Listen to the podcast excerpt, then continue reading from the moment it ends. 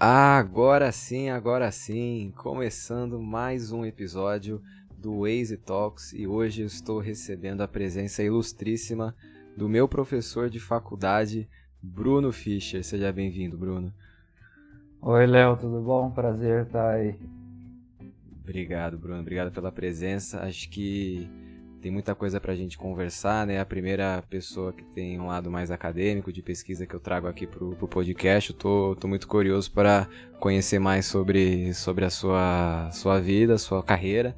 E já começando a contextualizar, né? Você foi meu professor no curso de administração na Unicamp de Limeira. Você continua lecionando né, na, na Unicamp de Limeira. E te dando feedback aqui, você foi com certeza um dos melhores professores que, que a gente teve. Não por acaso você foi o. Foi Paraninfo ou. Paraninfo, Paraninfo. da turma, né? É, muito legal. E então começa contando um pouco mais pra gente sobre você, Bruno. Pelo sotaque, quem te conhece sabe que você não é daqui de São Paulo, né? Uh, isso ninguém mais sabe de onde é que eu sou, viu? Eu sou de Porto Alegre, mas quando eu vou pra lá o pessoal acha que eu não sou de lá, é uma bagunça. É... Já, já, já pegou um pouco de sotaque de São Paulo, pessoal acha? Eu acho que eu tô no meio do caminho, sabe? O pessoal, eu fui pra Manaus uh, em 2019 e o pessoal achava que eu era paulista. Eu falei, não. Nossa senhora. Eu sou, eu sou originalmente do Rio Grande do Sul. Mas legal, Léo, vou te vou contar, assim, eu acho que, que é, realmente é bem interessante, porque muitas vezes os alunos não têm essa, essa percepção assim de, de como que se desenvolve a, a, carreira acadêmica e no que, que ela consiste né integralmente. Porque a maior parte do contato ali na faculdade se dá em sala de aula a maior parte dos alunos. Eu acho que muita coisa acaba se perdendo então é uma oportunidade interessante para o pessoal entender. E, e entender assim a, a, minha trajetória né porque uhum. esse é um ponto que, que eu vou bater nessa tecla algumas vezes Uh, não existe um caminho só para uma trajetória profissional em geral, mas acadêmica também. Uhum. Né? Eu, eu nasci em Porto Alegre, estudei, morei lá boa parte da minha vida, fiz a, a graduação em São Leopoldo, que é uma cidade do lado de Porto Alegre, na Unicinos, é, que é uma universidade que eu mantenho laços até hoje. Eles têm um grupo de pesquisa muito forte em ecossistema de inovação, tem uma proximidade muito grande Recentemente, até uma ex-aluna de doutorado foi trabalhar lá por conta dessas relações que eu mantinha com o pessoal de lá. Fiz a graduação em comércio exterior, administração com habilitação em comércio exterior. Um, quando eu terminei a graduação, estava trabalhando numa empresa de consultoria, mas aí e aí muito se mescla, né, vida pessoal com vida profissional eu estava bem, bem de saco cheio de morar em Porto Alegre. Eu tinha objetivos de morar em outros lugares, de conhecer outras cidades. É, uhum. Não conhecer turisticamente, né? Conhecer realmente viver uhum. no, local. E aí eu pedi demissão, peguei todas as minhas coisas e fui morar no Rio de Janeiro. Não tinha assim? nada no Rio de Janeiro. Não tinha Sem nada. emprego? Nada, não tinha nada. é... E por que o Rio de Janeiro? Não sei, era uma cidade que eu simpatizava. Hoje eu não iria morar no Rio de Janeiro, mas na época eu tinha pouco conhecimento e parecia uma cidade legal. É uma cidade super vibrante. Sim. Mas uh, eu hoje lá. eu acho que é uma cidade. É, então. É. É, hoje eu acho que é uma cidade grande demais, caótica demais para mim. Mas na época foi a minha escolha. Mas eu não fiquei muito tempo lá, tá? Uhum. Porque é, a questão do emprego. Sim, é eu consegui eu, consegui uma colocação na, na Universidade Federal de Juiz de Fora, hum. certo? Algumas que é em, é, é em São Paulo, não é? Ou é já é no Rio? É quase é na Minas. divisa, né? É Minas. Fica, é, a, é. é, a zona da mata, a parte fluminense. O pessoal não sabe se é Minas ou se é Rio. Né? Falam que é, falam que é a cidade que o Corinthians e o Flamengo nunca ganham um jogo, o Juiz de Fora. ah, é?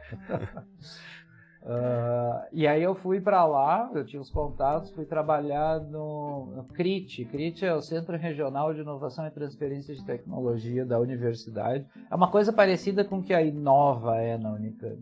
Tá. É um centro assim responsável por, pela incubadora, parte tecnológica, atividade de transferência de tecnologia. Então acabou que assim, eu saí da universidade, fiquei três meses fora da universidade e voltei para a universidade de novo. Uhum. Porque essa foi a, a oportunidade profissional que apareceu. Mas você estava E- buscando trabalhar em universidade ou Não, você ia tá- no que, no que, no que aparecesse? Pa- Mais ou menos. É, conforme os dias iam passando, assim, você vai abrindo o leque de oportunidade. Sim. É, E você E não aí- chegou a morar no Rio, na cidade mesmo, então você foi pra. morei três Fora. meses. Ah, tá, entendi. Morei- Você ficou três meses. procurando emprego e aí conseguiu. Conseguiu lá em Juiz de Fora. Em Juiz de Fora. Entendi. Aí eu entreguei o imóvel, arrumei minhas malas e fui pra lá. aí, e aí, cara, eu gostei muito de voltar para o ambiente da universidade num ponto de vista diferente, assim, de estar trabalhando lá. Gostava como aluno também, mas eh, não me via seguindo uma trajetória profissional na universidade. Carreira acadêmica não era uma coisa que eu tinha em mente, não era um objetivo. E, e aí, claro, ao longo eu fiquei lá um ano em Juiz de Fora. Por quê? Porque no fim desse um ano, um pouco antes, eu me dei conta que eu queria voltar para o ambiente acadêmico e para conseguir ter objetivos maiores eu precisaria de uma pós-graduação. É, no caso, um mestrado e um doutorado. Uhum. né? Aí eu prestei um processo seletivo em Porto Alegre, dois processos seletivos, na Federal do Rio Grande do Sul e na PUC de Porto Alegre. Eu passei nos dois, escolhi a Federal do Rio Grande do Sul, algumas vantagens vinculadas lá ao programa. O programa tinha uma nota mais alta da CAPES também. Uhum. E, e voltei.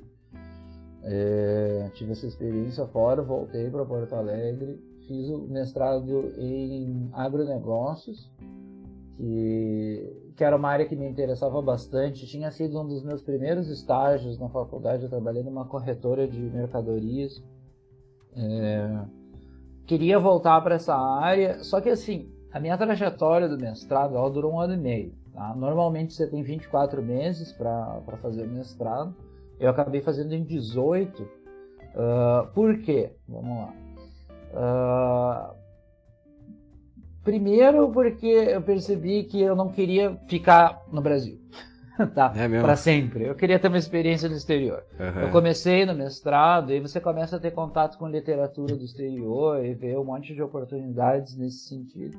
Aí eu disse, tá, eu quero sair. E aí, aí eu fui aprovado, eu fui aprovado num monte de, de universidade no. Isso é bom de processo seletivo, hein? Que você passou Só, no- só, duas. na- só Ah. academicamente. Processo seletivo de empresa eu sempre fui muito ruim. Mas eu, eu fui aprovado em alguns na Europa. Eu não tentei Estados Unidos, eu tinha o objetivo de ir para a Europa. né? Uhum. E, e fui. E aí é interessante comentar, assim, antes disso, né? Quando eu entro no mestrado, ah, a minha trajetória nesses 18 meses, em termos de quais eram os meus objetivos de futuro, mudaram muito. Uhum. Assim, muito. Porque eu entrei com uma perspectiva de, ok, eu vou fazer o mestrado, vou cumprir o que for necessário, vou virar professor e ao mesmo tempo eu vou ter trabalhar com consultoria, que é o que eu gosto de fazer. E, e, e o ambiente que eu, que eu encontrei lá na Federal do Rio Grande do Sul, em termos de pesquisa, é assim, muito excitante. Coisas muito legais acontecendo. Eu tive professores tive, assim, é até interessante comentar, professores que eram fantásticos como professores, não são pessoas que eu mantenho contato, porque tem uma série de divergências do ponto de vista pessoal. Mas Tá. em termos da minha formação, foram super importantes. Uhum. E, e aí eu mudei completamente a minha orientação. assim. Eu disse, não, eu quero, quero fazer pesquisa de ponta, eu quero me envolver com isso, e acho que aqui no Brasil eu vou ficar muito limitado. Não em termos da qualidade da pós-graduação, acho que a gente tem programas fantásticos aqui no, no Brasil, eh, em diversas áreas, mas em termos eh, do meu desenvolvimento pessoal, eu sentia falta disso, dessa bagagem de, de ir morar fora do país. Entendi. É, E, e era focado, era focado no agronegócio, Ah, a sua, a sua pesquisa ou não? Porque o mestrado era sobre agronegócio. Sim, Ah, Só que quando eu cheguei no fim do mestrado, cara, isso é um negócio que aconteceu várias vezes depois, boa pergunta. É, eu foquei na questão do agronegócio, trabalhei com sistemas de certificação em silvicultura, né, em processos aí de, de indústria de papel e celulose. Aham. E aí quando eu estava conversando com o meu orientador que eu queria ir para o exterior, ele disse assim, não, tem programas, não sei, ótimos nessa área florestal, etc. Eu falei, não quero nada disso. Cansei. Um ano e meio deu, acho que não é, não é, não me identifiquei. Ele disse, não, mas o que, que tu quer seguir? Eu disse, cara, eu tive essa experiência profissional lá em Juiz de Fora e tal, e eu quero voltar para essa área de, de inovação. Uhum. Então eu mudei completamente. Eu saí do, do mestrado, eu defendi o mestrado, foi tipo, 24 de setembro e 28 de setembro eu estava no aeroporto saindo do Brasil. Entendi, mas você foi fazer uma coisa então fora completamente diferente. Completamente Porque- diferente. Porque a questão do, do agronegócio é até estranho fazer intercâmbio, né? Sendo que a gente tá no Brasil, que é o país tão forte nisso. Sim, sim. É, mas tem, tem programas muito bons também é, fora do Brasil. Aqui tem, é para Exalc da USP é muito forte. O programa que eu fiz na Federal do Rio Grande do Sul é muito forte. Tem programas muito bons. Mas é, não, eu queria mudar para uma Uhum. área e realmente é uma área que ela se fortaleceu no Brasil, eu diria nos últimos cinco anos. Que é essa Só nos área últimos de, cinco? É bem recente, cara. De essa área de economia e gestão da inovação, ela é Uhum. e mesmo assim, dentro dos programas, ah, são professores específicos que trabalham com esse tema. É difícil encontrar um programa inteiro ou uma área inteira dentro de um programa com vários professores dedicados a esse tipo de temática. Uhum.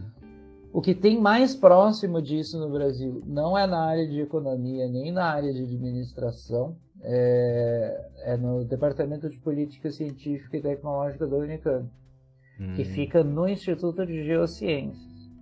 Entendi. E, que eu nem sabia que existia, porque é um negócio assim, dentro Escondido, do Instituto né? de Geociências, cara, escondido. E aí, então, você foi. Você falou que foi pra Europa, né? Pra qual país você foi? Fui para Madrid. Ah, que gostoso. Eu, eu, tinha, eu tinha que escolher entre Madrid e Barcelona. Eu tava, entre as que eu tinha sido aprovado, eu fui com essas duas em aberto. Aí você deixou aí? eles jogarem um jogo de futebol e o que ganhou você escolheu. Cara, eu fui. Gol do Ronaldo. Gol do Ronaldo. Eu, eu fui pra Madrid, fiquei uma semana lá, fui pra Barcelona e fiquei uma semana. E aí, por que, que eu escolhi Madrid? Cara, tu vê assim, acidentes do destino. Meu segundo dia em Barcelona, bateram minha carteira. Nossa.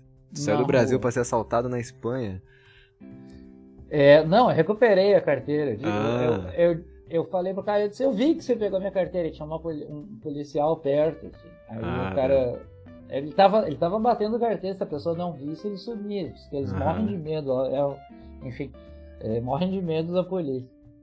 E, como tinha um policial perto, eu falei, cara, devolve aqui minha carteira. Eu vi, você- não tinha nada na carteira, sério, assim, porque eu, eu não ando com carteira com, com documento, ainda mais no exterior, perde um passaporte, Deus me livre. Yeah, Eu falei, é cara, tem 5 euros nessa carteira, você não vai levar nada.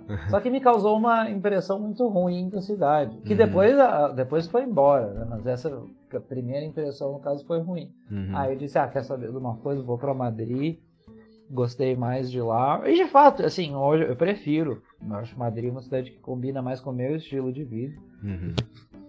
E foi uma experiência muito, muito legal, muito desafiadora e tudo. E quanto tempo você ficou lá? Foram quatro anos em Madrid. Quatro anos? Quase, quase quatro anos em Madrid. Caraca, eu achei que você ia falar meses.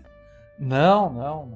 Eu terminei o mestrado na, na Federal do Rio Grande do Sul, já fui pra lá e fiz o doutorado inteiro lá. E, foi- são quatro anos de doutorado? Na verdade, é normalmente no Brasil os programas de doutorado têm entre 3 a 4 anos. Na Aham. Europa não tem uma data limite, é até você ter uma tese para defender. Então eu conheço gente que ficou 8 anos nesse processo. Eu E fiquei, aí? eu fiquei 5, porque desses um pouco, é, 5 mais ou menos. Porque eu terminei a minha tese no Brasil. E voltei para Espanha para defender, porque tinha acabado minha bolsa lá e sem bolsa não tinha a menor É. condição. E nesse tempo todo aí que você ficou, porque você fez 18 meses, você falou, né? Um ano e meio de, de mestrado. mestrado e já mudou de direcionamento no final. Nesses quatro anos, você não mudou dessa vez? Você continuou interessado por inovação? Como é que foi? É, é sim, só que as mudanças elas vão ficando mais sutis, tá? Porque eu comecei trabalhando num tema de, de comércio internacional e inovação. Tá? Uhum.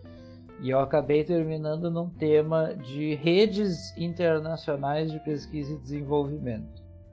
Tem uma mudança, mas é uma mudança bem mais sutil. Você não está uhum. mudando completamente de área, mas essas mudanças de tema, academicamente, elas vão fazendo uma diferença, porque você vai notando que são, são, muito, são nichos, assim, são comunidades diferentes. Tem pontos em comum mas uh, conforme você vai se aprofundando numa questão, vai ficando grupos cada vez menores de pessoas que são muito especialistas num tema.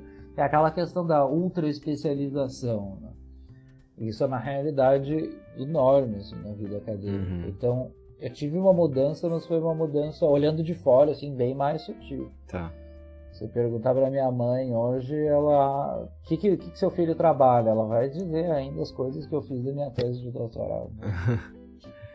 e, e o que, que, você, que, que você mais aprendeu aí nessa experiência, morando quatro anos fora, né? Porque eu, eu fiz intercâmbio uma vez, fiquei cinco meses fora e eu sei que parece uma vida. Já imagina quatro anos morando, morando em Madrid. Você falava espanhol já quando você foi para lá?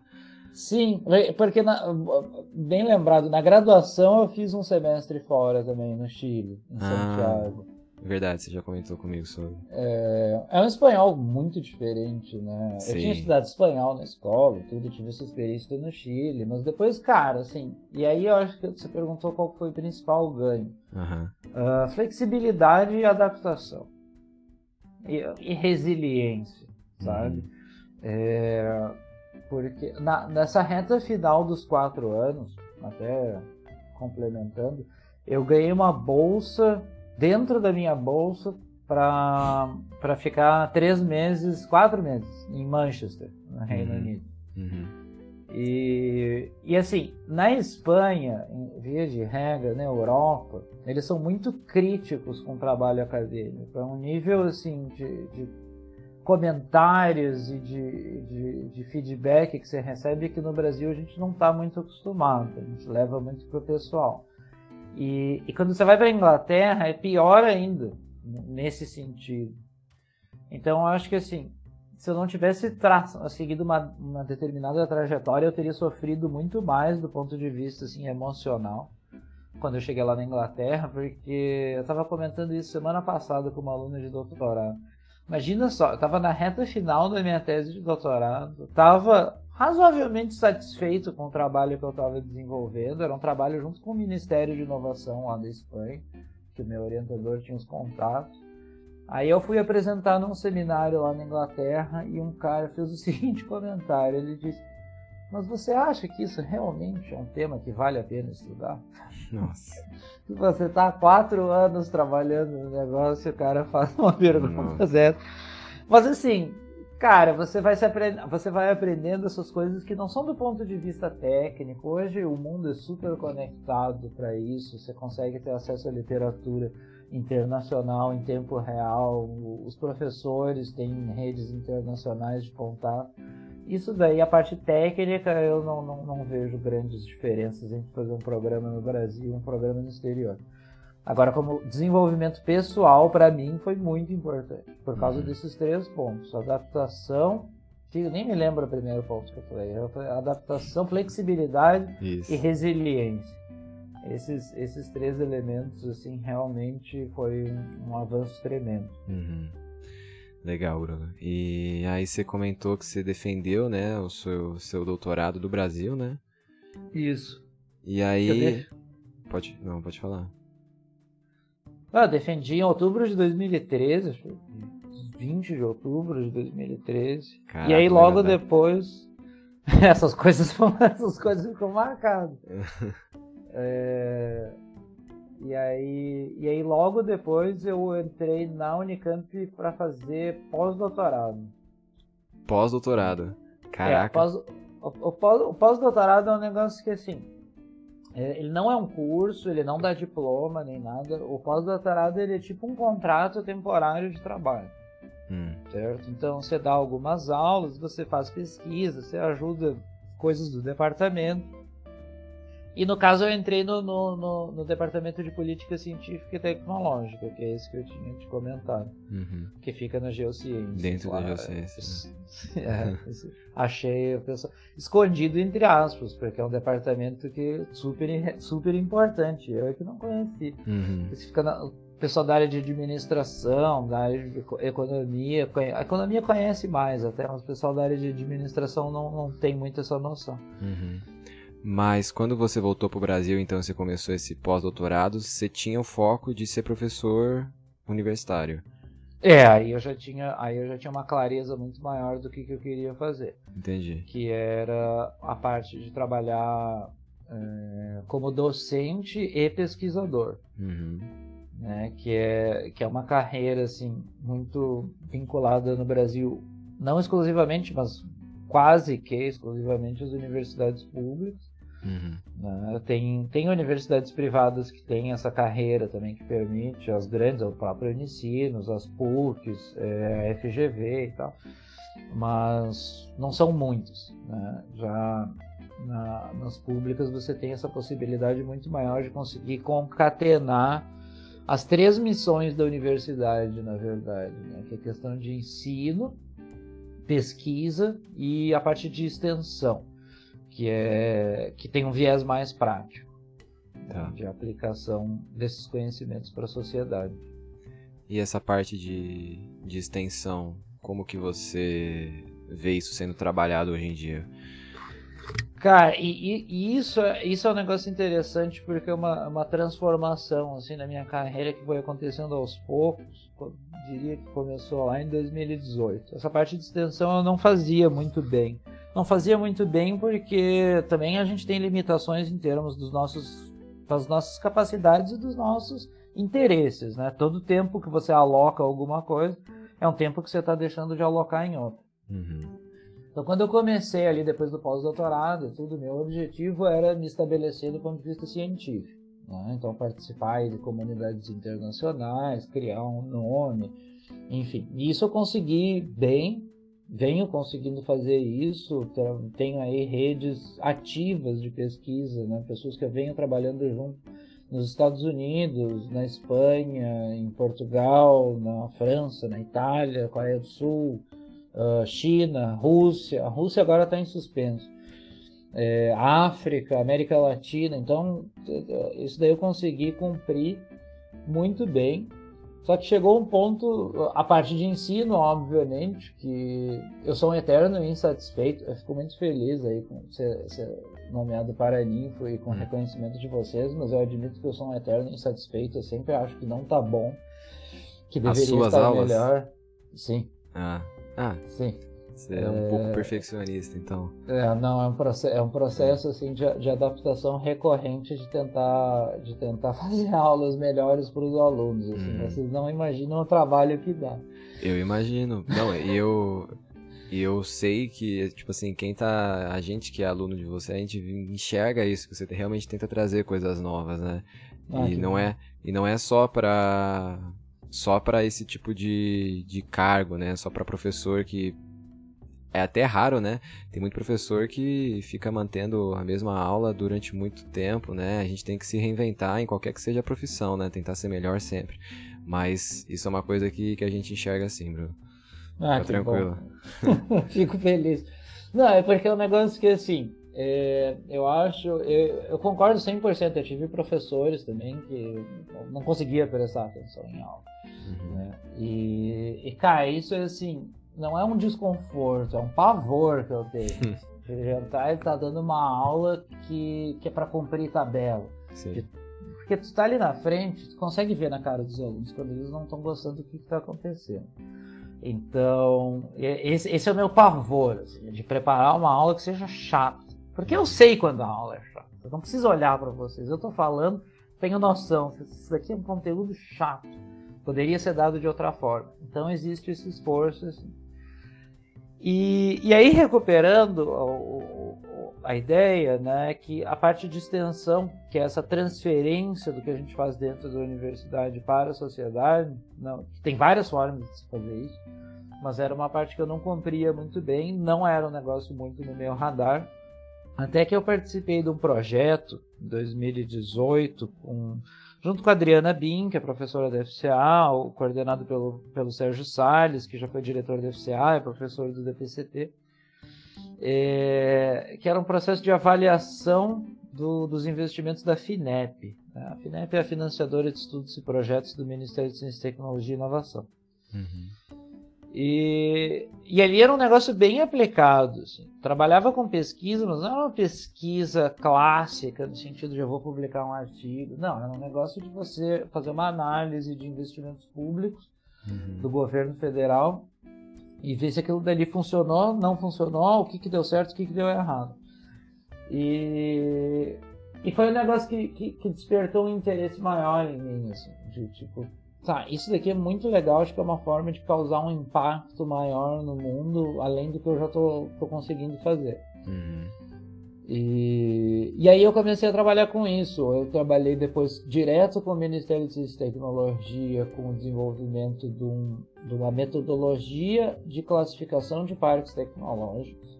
Eles te procuraram depois? Desculpa te cortar, é que eu fiquei muito curioso com o resultado da, da pesquisa. Vocês, vocês conseguiram chegar em um resultado? Vocês apresentaram para alguém lá de dentro desse órgão? Como é que foi?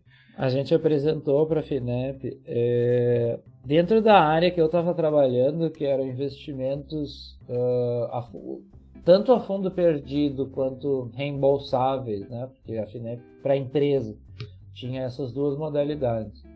Uh, o que a, a, gente teve uma série de limitações, tá, Léo? Porque a qualidade dos dados que foram disponibilizados não era muito boa. A gente estava trabalhando com, com com projetos muito antigos em alguns casos, então recuperar as informações foi difícil. Mas é, colocando de uma forma simples, assim, que a gente identificou é que esses investimentos eles tinham um efeito muito pequeno. Uhum tá? de, de, de adicionalidade que a gente chama. Assim. É, basicamente estava substituindo, era dinheiro público substituindo dinheiro que poderia vir da esfera privada que não estava gerando ganhos substanciais, comparado com empresas similares que não receberam esse tipo de aporte. E por algum motivo específico ou muito Porque... variado entre projetos? É, é, muito difícil de cravar isso, mas provavelmente porque estavam sendo mal escolhidos os projetos. O processo Entendi. de seleção não estava sendo muito bem feito, provavelmente. Entendi. Porque eu imagino que além da, do investimento público, né, tem toda a questão da, do acompanhamento também, né, do, da expertise. Não sei como que, que isso é feito, porque geralmente quando é, empresa de capital, né, quando entra, a pessoa entra no conselho da empresa, começa a atuar junto na, nas decisões. Eu não sei como é que é feito isso num, num órgão estatal. Cara, então, é, nem, não, não é feito em nenhum, assim, na verdade, esse tipo de, de, de participação, essa, essa, visão do smart money, né? Uhum, é, do dinheiro inteligente. É, isso não é feito, nem sei, provavelmente teria muita dificuldade de operacionalizar isso, mas a, a verdade é que a gente ainda está engatinhando, mas felizmente a gente está engatinhando para frente que é com a questão de criação de modelos de avaliação, pelo menos para a gente ter um monitoramento constante, porque a gente fez esse projeto, mas ele é um projeto como produto final, esses resultados eram menos importantes. O mais importante é que a gente deu pronta uma metodologia para eles fazerem esse uhum. tipo de acompanhamento, esse tipo de avaliação daqui para frente. Se eles vão fazer ou não vão fazer, foge do nosso controle, obviamente. Uhum. Vocês mas... fizeram a parte de vocês. É, exatamente. E a gente fez a mesma coisa para a FAPESP, é a Fundação de Amparo e Pesquisa do Estado de São Paulo.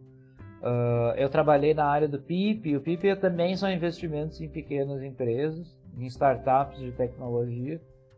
É, e a gente criou, eles tinham investimento, não tinham um sistema de avaliação estruturado. Agora ele está em andamento, eu tenho mantido contato lá com a diretoria do PIP eles estão tentando fortalecer isso. Então, assim, é um negócio que, cara, é uma satisfação enorme quando você vê esse tipo de coisa acontecendo, que você diz, pô, eu tive aqui um, um impacto real, mesmo Sim. que seja pequeno, sabe? Uhum.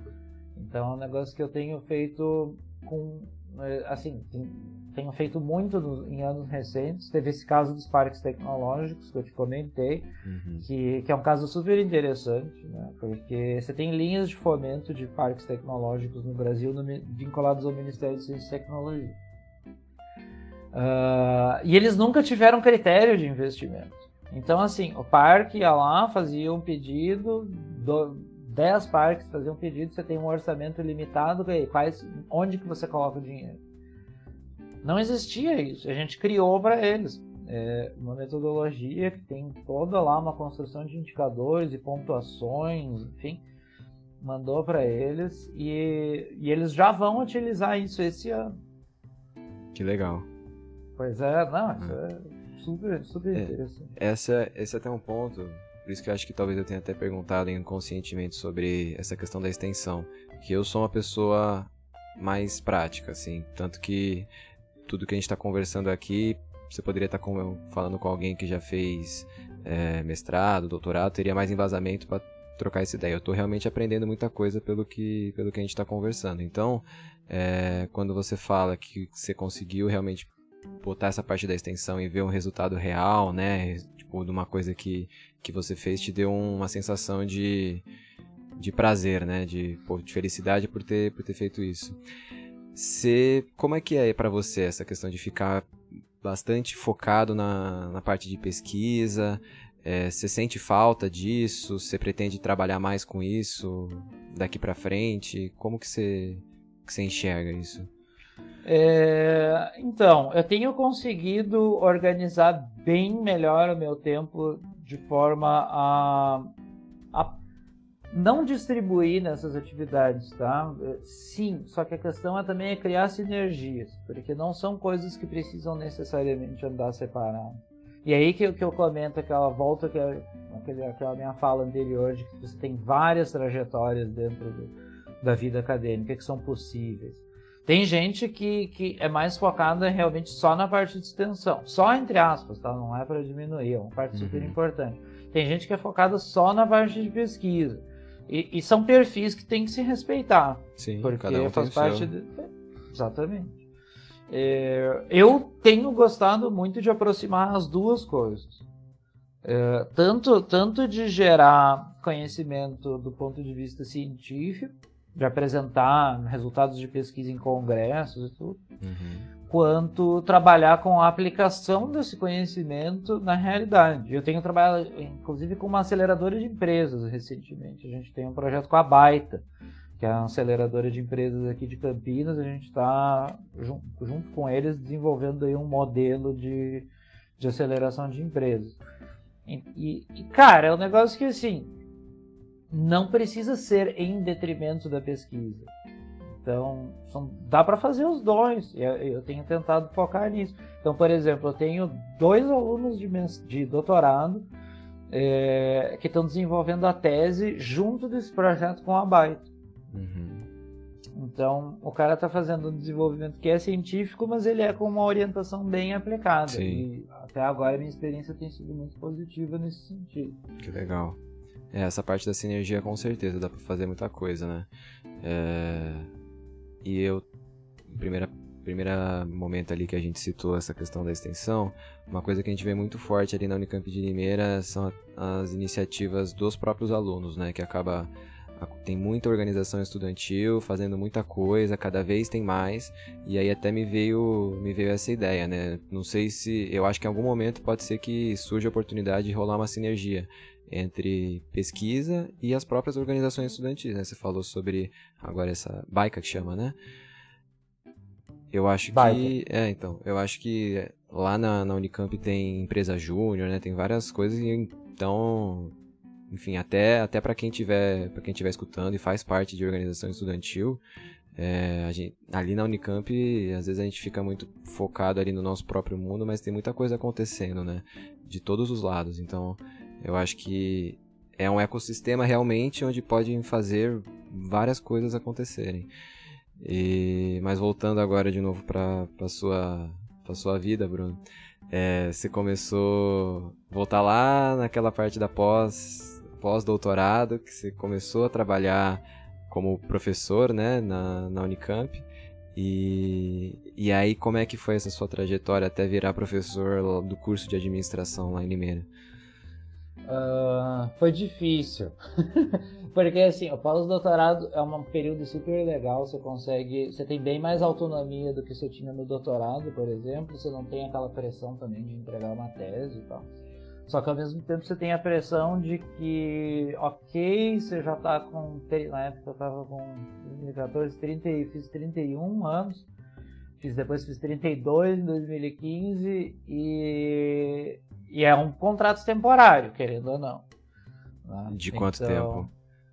Uh, eram, era até 2017. 2014, tá. 15. Não, 2014, 15, 16, 17. E aí e o que que. Como que é avaliado assim se você fica ou não? Ah, cara, é, é Assim, pro, pro pós-doutorado? Ou como assim? Depois, porque o pós-doutorado era um tempo finito, né? E aí depois eu imagino que você tinha um plano de virar professor universitário e se continuasse na Unicamp, melhor, né? Ah, sim. Aí você precisa passar num concurso, né? Ah, entendi. Então esse, esse, essa é a questão da, da pressão. E, e até foi uma janela ali, uma das últimas janelas em que abriu o concurso, na verdade. Porque logo depois houve aí um contingenciamento de concursos no Unicamp e tal. Uh, acho que depois de mim, lá na, na, administração, entrou só, um, só a Ângela que entrou depois uhum. de mim. Então eu acho que eu fui penúltimo a entrar. Se eu não me engano. Ah, não, teve Caramba. o Rodrigo também, de, de Direito. Não sabia. É... E... e aí eu fiz o concurso na FCA em 2014 Uh, foi concurso, eu fiquei em segundo, o Salat ficou em primeiro, então ele foi chamado. Só que eu acabei sendo chamado depois. Era só uma vaga? Era só uma vaga. Caraca, aí muito no final de aí no, aí no, final de 2015 é bem concorrido, cara. Uh, final de 2015 me chamaram. É, isso aí. Eu comecei. E aí eu tomei posse em 12 de maio de 2016. Isso é bom com data, hein? é... Então foi esse processo. Assim. Eu tentei outras coisas durante o pós-doutorado também, até calhou de duas darem certo, só que foi ao mesmo tempo eu preferi a Unicamp, uhum. em outro lugar. E... Mas foi ótimo, assim, um período de pós-doutorado eu participei de um projeto grande que permanece até hoje, um projeto de 10 anos aí, que, que congrega muita gente do Brasil e do exterior. E, e foi uma trajetória bem interessante. Sobre né, o que, que é o projeto? Cara, ele é um projeto sobre sistemas de inovação, estratégias e políticas. Tudo vinculado à área de inovação. Então ele é um projeto bem abrangente, né? Ele é um uhum. projeto meio guarda-chuva. Assim. Então uhum. tem, tem, tem várias perspectivas. Eu tenho trabalhado, eu continuo trabalhando nesse projeto dentro da área de ecossistemas de empreendedorismo. Uhum. Né? Até você comentou o negócio das, das vou puxar esse ganho, uhum. das orgs. E, e, cara, eu acho que assim, um negócio que, que os alunos precisam ter uma consciência muito clara e que vocês são o coração pulsante da, da Unicamp porque é muito difícil fazer qualquer coisa. Eu acho que os professores têm um papel importante, mas certamente o papel central é, é dos alunos. Uh, a Unicamp é a Unicamp muito mais por causa de vocês do que por causa da gente. Eu falei isso no discurso de Paraninfo uhum. e eu, eu falo para todo mundo. Você vai aprendendo isso, assim, você ter a diferença. Falo com professores de outras instituições, falo, cara, na Unicamp não é assim as coisas negativas, né? Ah, tá. Não, cara, os alunos prestam atenção. Os alunos fazem perguntas inteligentes, os alunos eles estudam, eles se envolvem com iniciativas. E você não vê isso em toda instituição. Então, quando você diz, pô, a Unicamp é a melhor, cara, porque vocês são os melhores, sabe? E, e, e, assim, essa aproximação com todas as órgãos é um negócio que é super interessante. A gente vem trabalhando formas de se fazer isso da, da, da melhor, da melhor maneira, né? Uhum. Uma, um, uma coisa que eu estou trabalhando desde o ano passado, é um programa chama uh, Samsung Ocean, né? Que é uma iniciativa da Samsung que envolve a Unicamp, a USP e a Universidade do Estado do Amazonas para capacitação empreendedora. E, e a gente vem estabelecendo bons contatos aí com as empresas júnior da, da Unicamp. Eu acho que, que é legal. vem avançando legal. E é um projeto que. Como que. É, são escolhidos alguns alunos dessas universidades que. Cara, não. Ele é aberto, todo mundo pode se inscrever. Volta e meia eu posto no Instagram, no Facebook, quando tem chamadas abertas. É tudo gratuito. Uhum. Tem programas na área mais tecnológica mesmo, aí, de, de programação, desenvolvimento de aplicativo, etc. Tem, eu trabalho, atuo mais na área de, de capacitação para empreendedorismo. Tem, tem de tudo, é tudo gratuito. Acho que é um negócio que vale a pena abrir aí para sua audiência. Ah, é, com o certeza. site é ocean, oceanbrasil.com. Acho que é isso. Tá. Não, que legal, eu realmente não conhecia. É... E aí são professores dessas universidades que capacitam e é gratuito. É, tudo online e gratuito. Ah, vai ter algumas, algumas iniciativas presenciais esse ano. Uhum. E o objetivo final, assim, é, ele é todo um projeto de capacitação, mas o objetivo final realmente é gerar startups. Uhum. Entendi. A Samsung quer fortalecer o ecossistema dela no Brasil e encontraram isso como um possível canal. Entendi, não, muito boa a iniciativa. Vou, vou pesquisar mais, com certeza. É uma boa dica aí para quem está escutando também. É, mas Bruno, então fazendo uma análise aí, você falou que foi em 2015, 16 que você começou na Unicamp? 2016. 2016. Que que, como é que o Bruno que entrou é diferente do Bruno de agora, depois desses quase seis anos aí, cinco anos e pouco, lecionando para a turma de administração, só ou só entre aspas, né? Ou você dá aula para outros cursos também?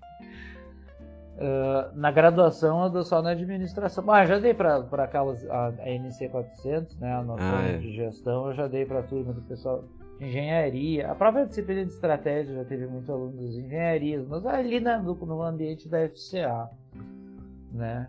Uhum. Cara, eu diria que assim, cada. Óbvio, teve aí esse período de pandemia que a gente acaba aprendendo muito sobre a gente mesmo, Sim. sobre uma série de coisas. Uh, mas acho que teve assim um, um processo de, de aproximação minha com, com os alunos em comparação a como era quando eu entrei. Não porque eu me sentia distante, mas porque eu fui entendendo melhor que a posição do professor numa sala de aula não é uh, tá numa posição separada dos alunos, que é um negócio que ninguém te prepara. Isso, isso é um negócio que assim vale muito a pena comentar. Porque às vezes vocês têm um professor, e o professor é ruim, as pessoas reclamam e tal. A grande verdade é que a gente não é treinado para dar aula. Você faz o mestrado, você faz o doutorado, a nossa experiência docente é quase inexistente. Uhum. A primeira vez que eu entrei numa sala de aula foi antes da Unicamp, cheia, assim, é, dá uma sensação até de desespero. Cara, eu, eu só tinha dado aula de inglês para turma de três alunos. De repente você vê uma sala cheia ali de 60 alunos, meu Deus. Mais de 100 até, né, Bruno? Pô, a gente da Não, essa administração... Minha, essa, é, é mais de 100. Mais 120 de 100 pessoas, né? Sim. Essa minha primeira turma era de mais de 60.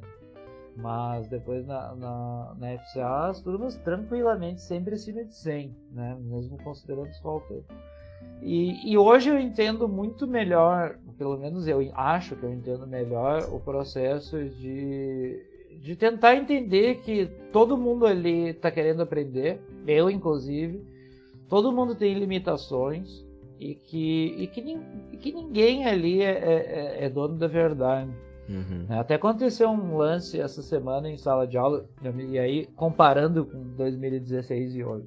Se você fizesse, se tivesse. Você entrou em 2017, né, Leonardo? Isso. Se chegasse lá numa aula e perguntasse uma coisa que eu não soubesse responder, para mim era o fim do mundo. Eu me sentia na obrigação de ter que saber responder qualquer coisa que acontecesse. E, e, aconteceu um lance essa semana que foi feita uma pergunta, e era uma pergunta muito interessante, mas era uma pergunta. Não é que eu não tenho conhecimento. Quer dizer, é que eu não tenho conhecimento, mas eu tenho uma opinião. Sabe assuntos que a gente não tem conhecimento profundo, mas tem uma opinião? Sim, Todo mundo tem. Sim. E, cara, eu, eu respondi isso. Eu disse assim, olha, eu tenho uma opinião sobre esse assunto, mas eu não vou dividir ela com você, porque não é conhecimento. Eu vou te dar uma resposta aqui com base no que eu acho. Então, uh, não cabe. Então, cara, isso é uma, é uma troca de ideias super rica que, que provavelmente eu não me permitiria ter no passado por me, me cobrar no sentido de, de que eu tenho que saber, porque eu sou professor e o professor tem que saber. E isso acontece muito porque você se sente um pouco distante da turma, sabe? É, mesmo que você queira estabelecer, eu sempre busquei estabelecer aproximação com, com os alunos, mas você se sente meio distante nesse, nesse, nesse sentido. E eu acho que, que essas interações muito positivas que eu fui tendo com os alunos ao longo dos anos me levou a um posicionamento mais confortável sobre isso. Do tipo, tá tudo bem, eu não sei. Melhor uhum, eu não uhum. falar. Sim. Entendi. E você falou que não te preparam, né? Você não tem um treinamento para dar aula. Você já se sentia à vontade, assim? Provavelmente não, né? Mas como é que foi para você no começo assumir uma sala de 120 pessoas e colocar sua voz, né? Porque tem toda essa questão também de você manter a sala interessante, manter um tom de voz. Como é que você foi se desenvolvendo em relação a isso? Você pediu dica para outros professores? Você foi na cara e na coragem? Você recebia feedback de aluno? Porque eu não sei se é tão fácil assim de identificar quando você tá ali na frente realmente se tá bom ou se não tá, porque eu sou uma pessoa que eu gosto muito de receber feedback, né? A gente fala tanto sobre feedback em empresa. Como que você foi entendendo assim se você estava melhorando como professor? Uh, com certeza o feedback tem, é um, tem um ponto muito importante a esse respeito.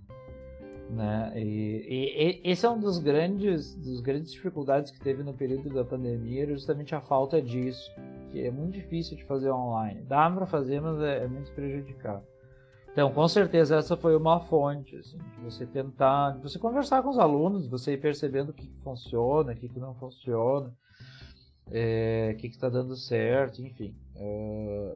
Cara, mas assim, eu busquei informações de todas as fontes que você puder imaginar.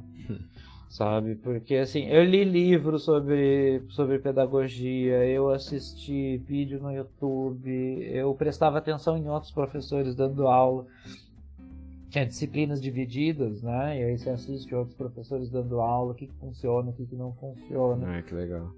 Então, assim, é um mosaico, na verdade, porque você vai catando informação de tudo que é lado e vai tentando organizar isso da melhor forma possível. E por isso que eu te comentei lá, você disse que eu sou perfeccionista. É, sim, até porque a gente vai recebendo informações novas o tempo inteiro. Uhum. Então acho que tem sempre coisas que dá para melhorar, ou no mínimo adaptar. Né? Sim, com certeza. Mas é, é, é desafiador, cara. Assim, o que, que eu vou te falar no começo? Várias noites que você acorda no meio. Você não sei, né? Eu digo assim, quando fala você, parece que todo mundo passa por isso.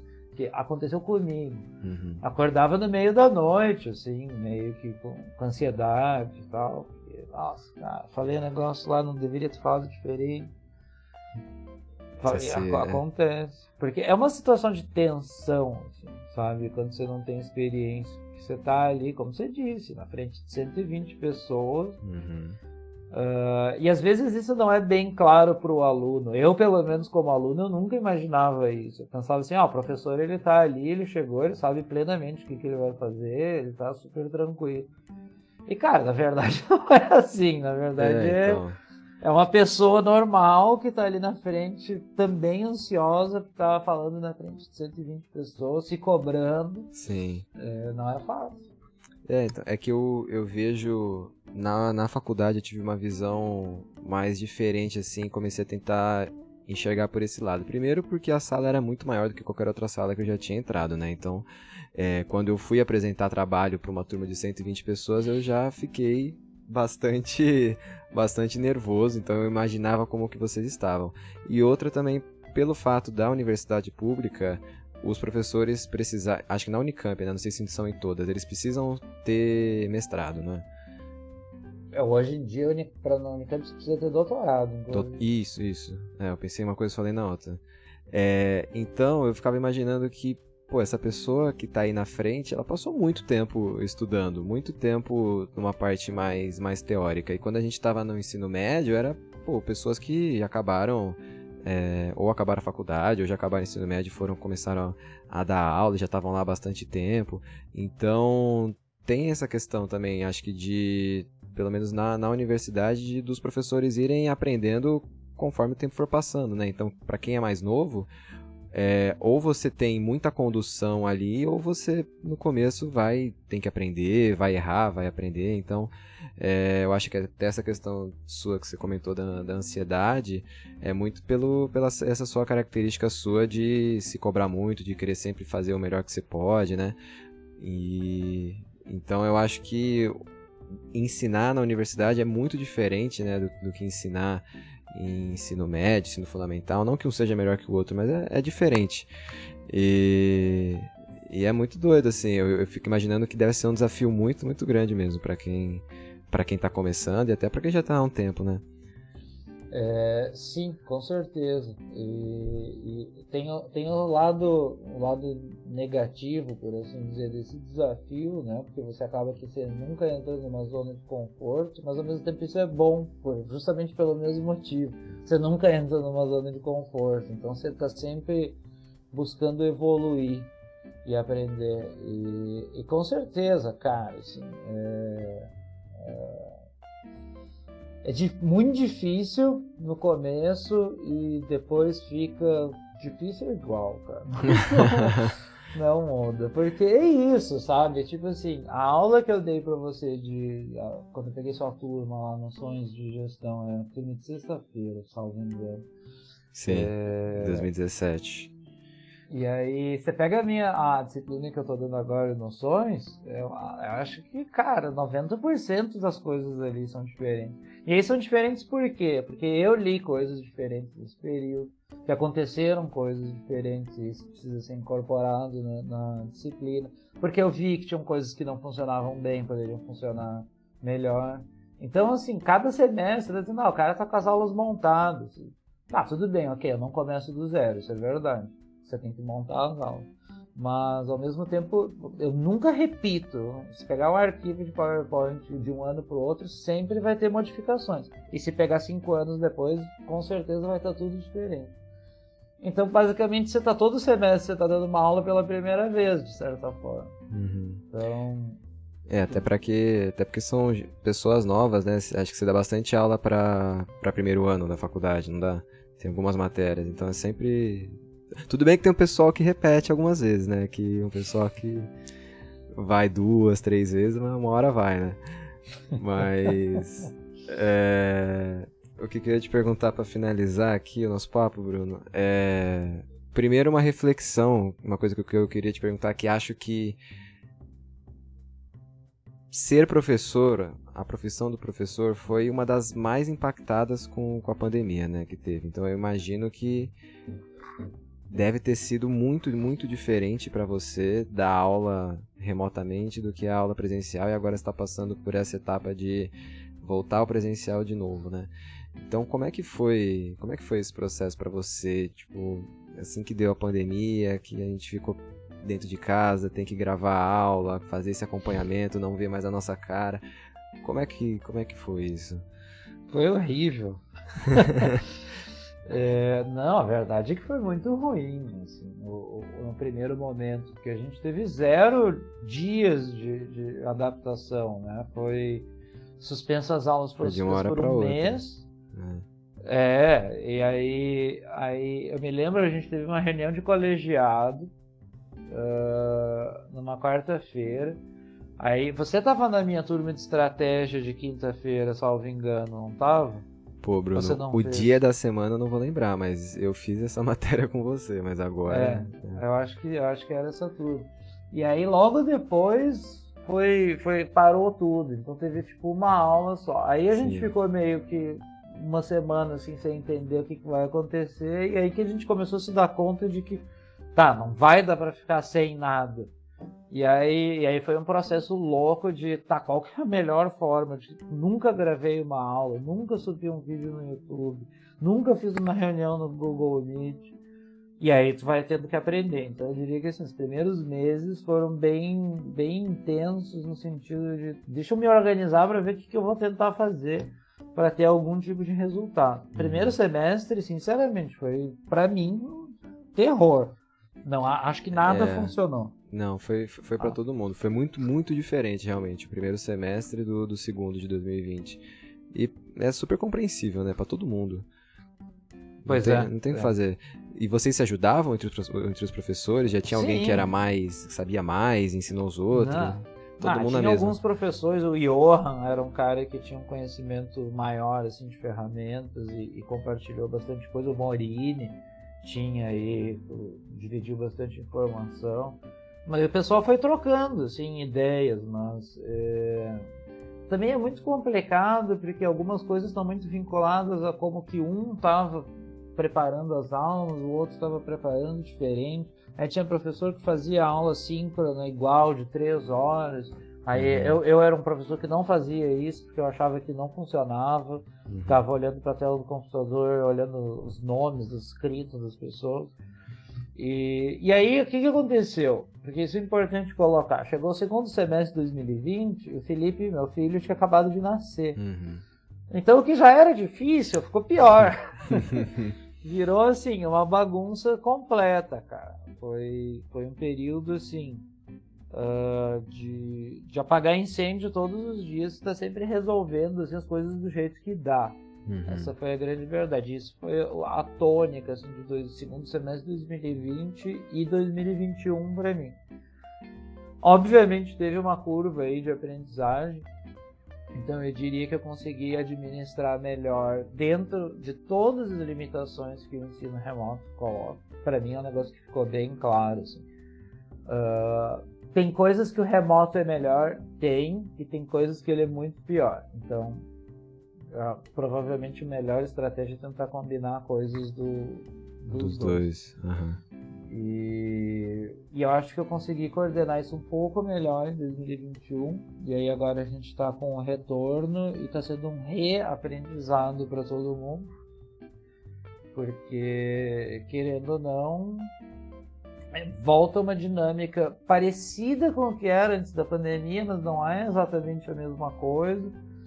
Uh, a, a, ocupação do campus não é a mesma que era antes do, da pandemia ainda, tá todo mundo de máscara, o que para mim é muito frustrante porque eu guardo muito a fisionomia e tento guardar os nomes dos alunos e cara, é muito difícil. É. Quando você vê de máscara, assim, é muito, às vezes você cruza com um aluno no corredor, assim, ele cumprimenta. Eu imagino que deve dar para confundir muita gente, né? Porque Sim. o nariz, a boca aqui, o queixo faz uma diferença muito grande, né? Muito grande. É. E assim, claro, se pega você de máscara, eu já tive trocentas interações com você Sim, no passado, é. eu vou conseguir reconhecer. Mas uma pessoa que eu ainda não conheço e nunca vi sem máscara é muito difícil. É. É, eu imagino. É, então, mas assim. Faz parte, né? Faz parte. Daqui a pouco vai estar. Tá, a gente vai estar tá reacostumando já. E acho que uma hora também, daqui, não sei daqui quanto tempo, né? Vai dar para não usar máscara também, já vai. Vamos voltar. Finalmente a gente tá sentindo esse cheiro da normalidade voltando, né? É, pois é. Isso, daí, isso, isso é muito positivo. É, com Dá certeza. Um é, Bruno, e pra bater o martelo de vez, pergunta que eu faço para todo mundo que vem aqui no podcast: Como você se enxerga daqui a cinco anos? Ah, daqui a 5 anos, cara. Vamos ver, daqui a 5 anos vai ser 2027.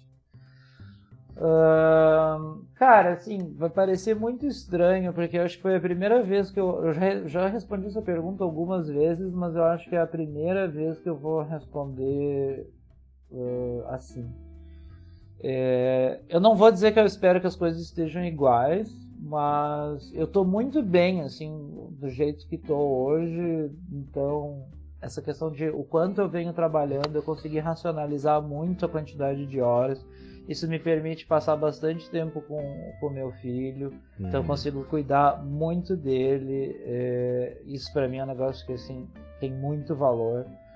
Então, eu espero continuar mais ou menos nessa toada de trabalho, que tá, um ritmo que está fluindo bem, a produção está saindo legal, e ao mesmo tempo eu consigo passar bastante tempo com ele, que acaba virando uma, uma prioridade, sabe? É, com certeza. Eu acho que assim, eu, eu, vou te responder sinceramente, daqui cinco anos, a carreira é um negócio que não me preocupa. Me preocupa uh, quanto que eu vou estar conseguindo aí efetivamente interagir, contribuir com a vida do Felipe.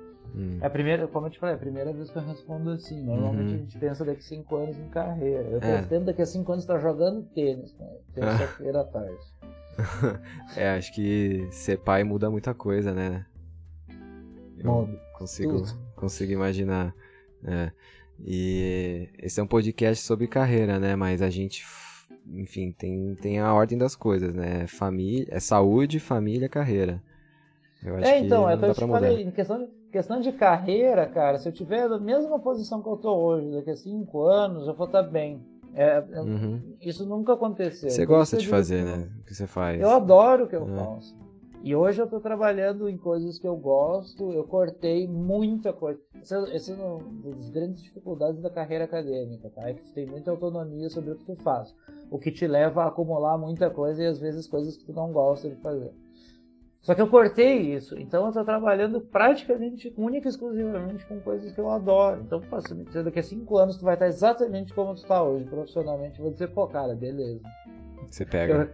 Eu, eu, eu, eu, assino, assino embaixo na hora, porque felizmente eu consegui fazer uma construção aí, uma montanha russa, porque Obviamente, contando aqui a trajetória, é difícil de mostrar todos os pontos, mas teve muitos momentos de auto-questionamento se eu estava seguindo a carreira certa, tá? se aquilo dali fazia sentido, se era ou não era para mim. É, mas hoje eu acho que eu estou num ponto que eu digo assim, pô, eu faço o que eu amo, adoro as coisas que eu estou fazendo, é, tenho uma série de desafios aí de, de ponto de vista operacional, de questões de pesquisa, etc que eu estou envolvido que, que, são interessantes, que realmente chamam a minha atenção e ao mesmo tempo eu consigo uh, balancear isso muito bem com a vida pessoal. Então, é o ideal. Espero, espero que esteja mais ou menos nessa linha. Não, legal, Bruno. Pô, muito, muito legal poder conhecer aí a sua história e você compartilhar com mais gente que estiver escutando também. Gostou de participar aqui do podcast? Oh, Adorei, cara. Muito obrigado. Espero que o pessoal goste aí. É, então. Você escutou até aqui nosso papo de uma hora e dois minutos nesse momento. Manda uma mensagem pro Bruno, manda uma mensagem para mim, dá o feedback aí sobre o que você achou do nosso papo. É... E muito obrigado por ter escutado mais um episódio do Easy Talks. A gente volta daqui duas semanas. E se você gostou desse papo, tem outros diversos aqui para você conhecer a história de outras pessoas. E é isso. Muito obrigado de novo, Bruno, pela sua participação. Valeu, e Léo. até a próxima no Easy Talks. Um abraço e tchau.